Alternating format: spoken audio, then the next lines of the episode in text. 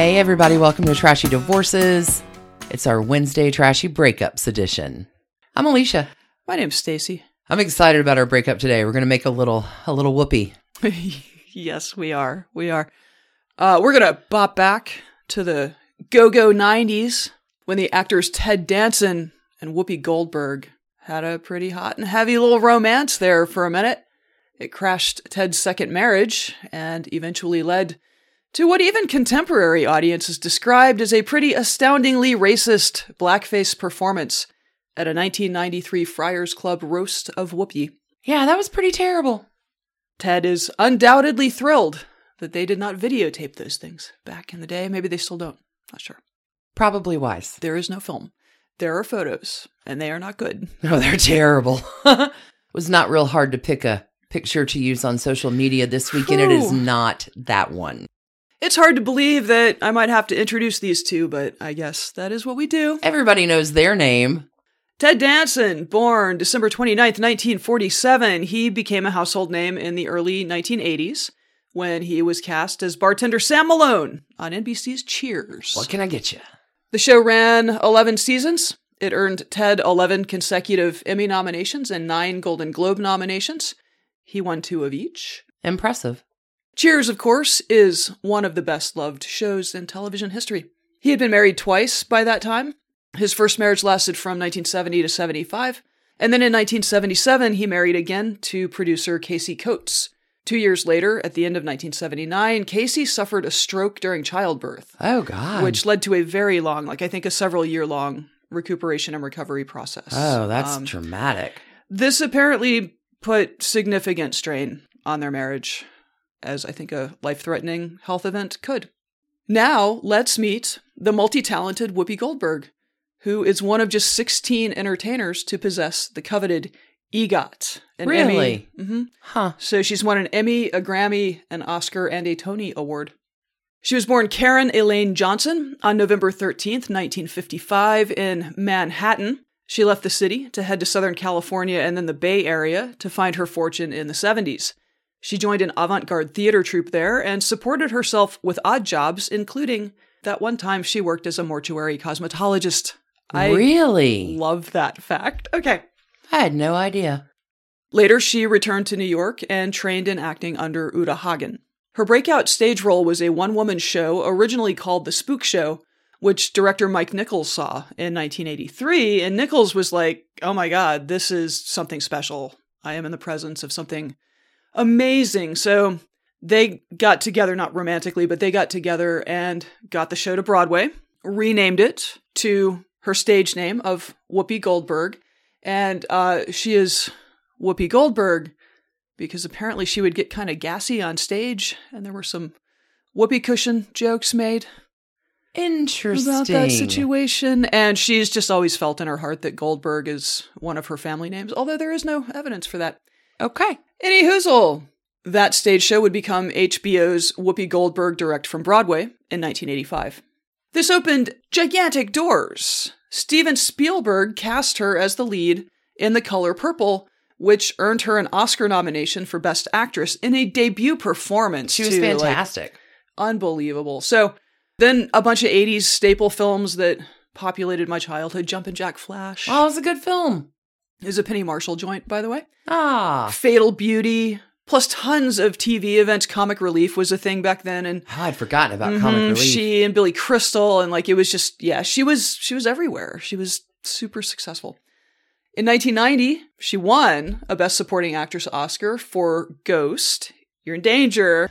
Whoopi Goldberg was the second black woman to ever win that award.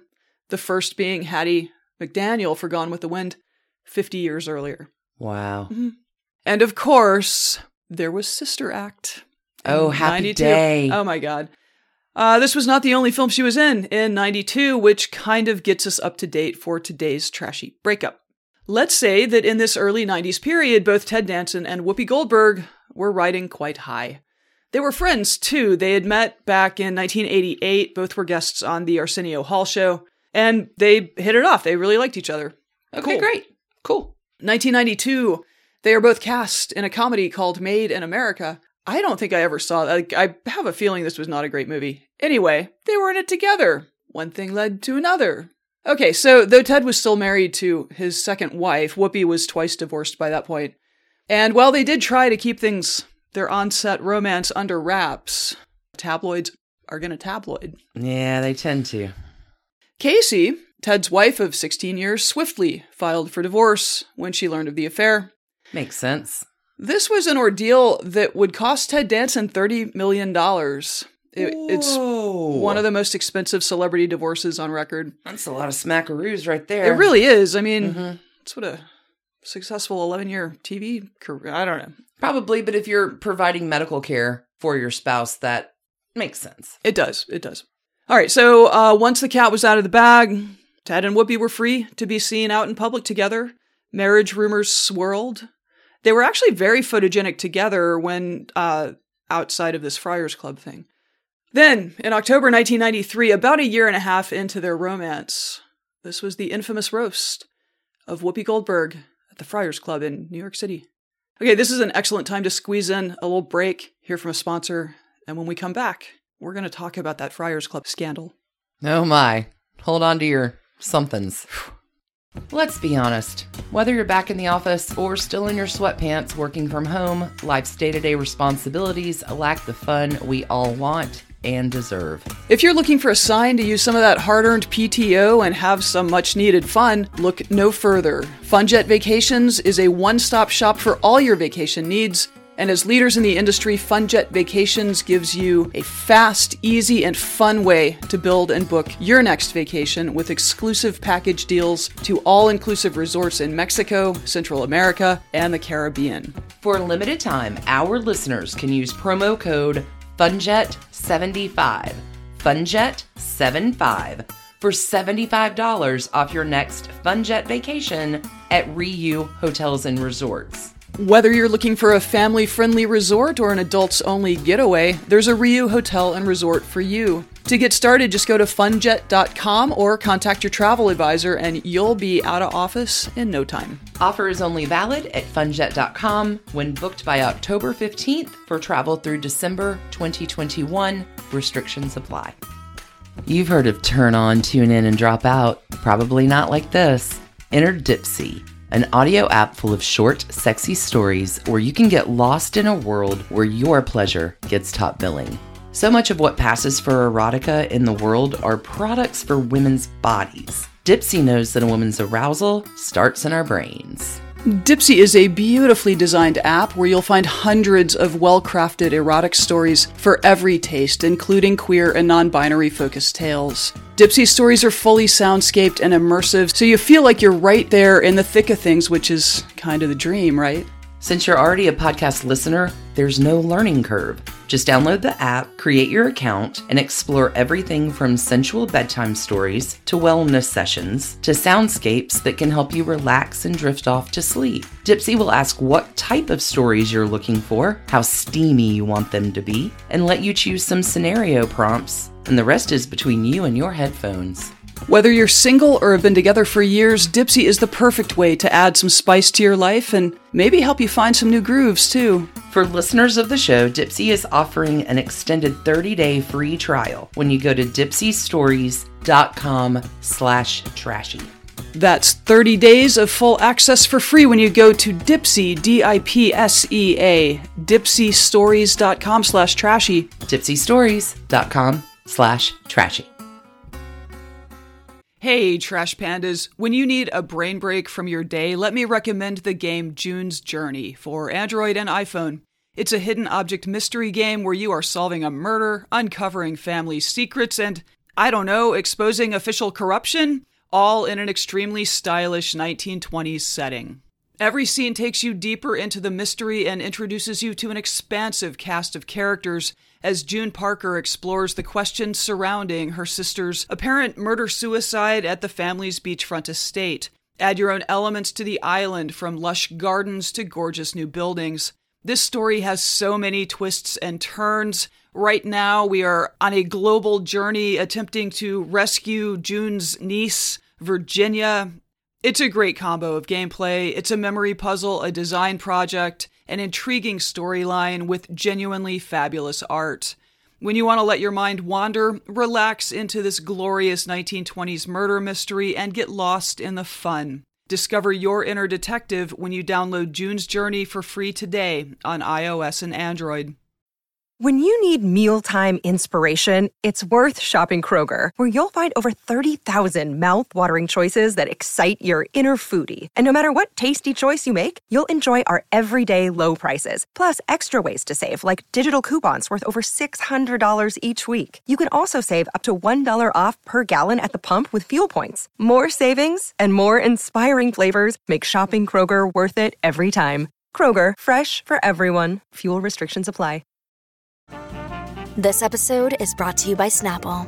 Welcome to the Snapple mm, Market Auditory Experience. Close your eyes. Imagine you're walking into your neighborhood store. You make your way to the back and reach for your favorite Snapple flavor. You can't wait. You take a sip. Whoa, that's a lot of flavor. Hmm, what flavor are you holding? Now open your eyes and check out Snapple.com to find ridiculously flavorful Snapple near you. The headline is that Ted Danson, in a tux and blackface, roasted his girlfriend. Well, here's Ruth Graham remembering this event in Slate in 2019 after Virginia's political establishment nearly imploded over blackface allegations against the governor there. So this is Graham. He used the N word more than a dozen times in his body routine, mm. talked in explicit detail about their sex life, joked about having her clean his parents' house. Nope and ended the set by eating from a tray of watermelon. No! Before the performance, a reporter had asked him to preview his performance, which he had been told was closed to the press. Danson joked, My career would end. Really, really close to that, my friend. Ruth Graham continues, It almost did. Danson bombed, first in the room and then outside, as word spread about the disastrous performance. Critic Roger Ebert was there and reported that each joke drew successively fewer laughs from the audience of some 3,000 people at the New York Hilton. Attendees, including Halle Berry, Vanessa Williams, RuPaul, and Mr. T, no. sat stone faced in the crowd. Talk show host Montel Williams stormed off the stage and later announced by telegram that he was resigning from the club. New York Holy shit. New York Mayor David Dinkins, who also attended, issued a statement calling the jokes way, way over the line. It was a mess. The uproar was front paged on the tabloids. It caused the Friars Club to issue an apology. There were a lot of statements that were made at the time. So it said, while raucous and X rated humor are usually the tradition of these annual events, they are never intended to ridicule or disparage any segment of our society. In a time when we are all concerned about healing and not dividing the races, we at the New York Friars Club apologize to Mayor Dinkins, Montel Williams, and all others who were discomforted and offended by the racial remarks. Good statement. So many statements. David Dinkins, New York mayor, had more to say. I was embarrassed for Whoopi and the audience and felt a tremendous sense of relief when it was over. Notwithstanding the importance of the Friars Club in the field of entertainment and in New York City, today is not a day any of its members is likely to recall fondly. It was, a, it was bad. It was real bad. I mean, I thought John Mayer was going to win for his in front of an audience gaffe, but I am curious when you are professional and you're in front of a room and you are not just bombing, you're careening to the ground as fast as you can, that you don't find a way to adapt that routine very quickly to put yourself into recovery yeah, on stage. Roger Ebert in writing about this at the time like i mean that he's a critic right and that is his main criticism is that like as the jokes bombed like it it threw danson is basically what his like he and he just couldn't recover and he just sort of spiraled down and crashed whoopi was wow. ferocious in standing by her man lashing out at the audience later in the roast by saying this is a real thing that whoopi goldberg once said to an audience Oh God. It takes a lot of courage to come out in blackface in front of 3,000. What did you know? So at one point in the routine, um, apparently Ted sort of was trying to joke like she dared me to do this, which it sounds like actually is kind of what happened anyway. Whoopi also had a statement for the press. It said, For 89 years, the Friars Club has made a habit of making these roasts the most tasteless, the most vulgar, and the most outrageous events in many a comic's life. Sexual jokes of the basest kind and ethnic jokes, while mostly Jewish oriented, have been the fare. Why anyone would take offense to Ted's roasting me in the tradition of the Friars Club is beyond me. She also noted that she herself had written much of the act and that it was meant to satire the attitudes that they encountered as an interracial couple. Whoopi expressly said that she thought the media had mishandled the story, which, I mean, sure, I maybe. Whoa. So the other thing to keep in mind is that in October 1993, we were just a little over a year out of the 1992 Los Angeles riots. Ooh. And then get this, I had kind of forgotten the details here.